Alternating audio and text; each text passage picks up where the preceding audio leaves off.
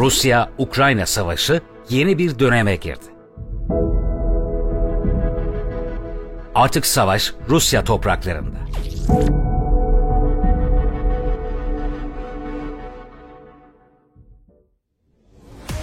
Ukrayna'yı işgal planını bir hafta gibi bir sürede Kiev'in düşeceği hedefiyle devreye alan Rusya, 24 Şubat 2022'den bugüne kadar geçen süre içerisinde hedefine ulaşamadı. Mızrak trasını moya.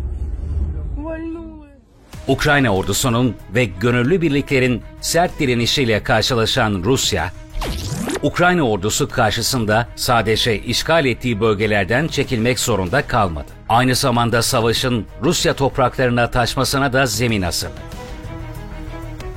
Ukrayna, savaşın ilk anlarından itibaren etkili şekilde kullandığı ve Rus ordusuna ait konvoyların başkent Kiev'e ulaşamamasında etkin rol oynayan, Ukrayna hava gücünün asli unsuru haline dönüşen Bayraktar TB2'lerle Rusya sınırlarının 150 kilometre içerisinde yer alan Bryansk bölgesindeki iki petrol deposunu hedef aldı.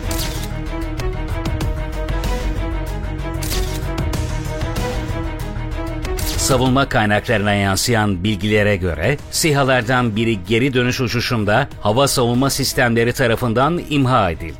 Diğeri ise görev başlangıç noktasına döndü. Bir gün sonra ise Ukrayna ordusu Rusya topraklarında yeni bir operasyona imza attı. Rusya sınırlarının 20 kilometre içerisinde yer alan Belgorod bölgesinde Staraya Nelidovka'daki Rus ordusuna ait askeri mühimmat deposu imha edildi. Ukrayna'da dünyanın büyük ordusu miti yıkılan Rusya ise bu durumu kabul etmiyor. Bütün yenilgilerin karşı tarafın kurgusu olarak servis edildiği Rus toplumuna Ukrayna ordusunun Rusya sınırları içerisine girerek önemli bir petrol tesisini ve hatta askeri üssü aynı anda havaya uçurduğunu açıklamak için tercih edilen propaganda cümlesi sebebi belli olmayan yangın.